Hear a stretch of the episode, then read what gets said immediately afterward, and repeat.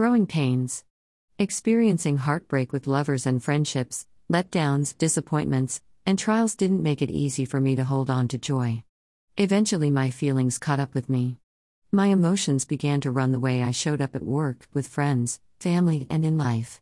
What I was trying to suppress on the inside was showing on the outside.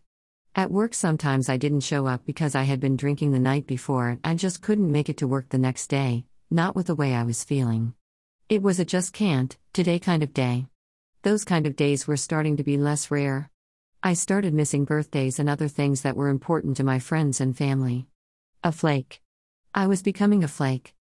I started living my day-to-day in survival mode. I had two moods: if I could just get through today or drinks tonight. How could I show up for anyone else if I could barely show up for myself? The only way I showed up for myself was in the most selfish ways. To feel better, for a little bit at least. The things that used to bring me joy didn't anymore. Joy, the happiness that came when I truly felt content and at peace. I didn't feel peaceful enough to be still anymore.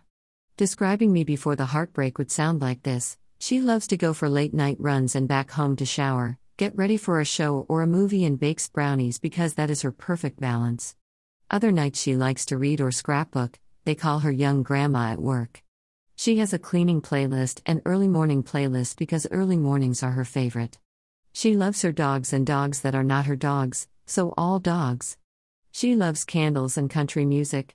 People ask her, "What don't you love?" because every song that plays she loves and every movie they watch, she loves.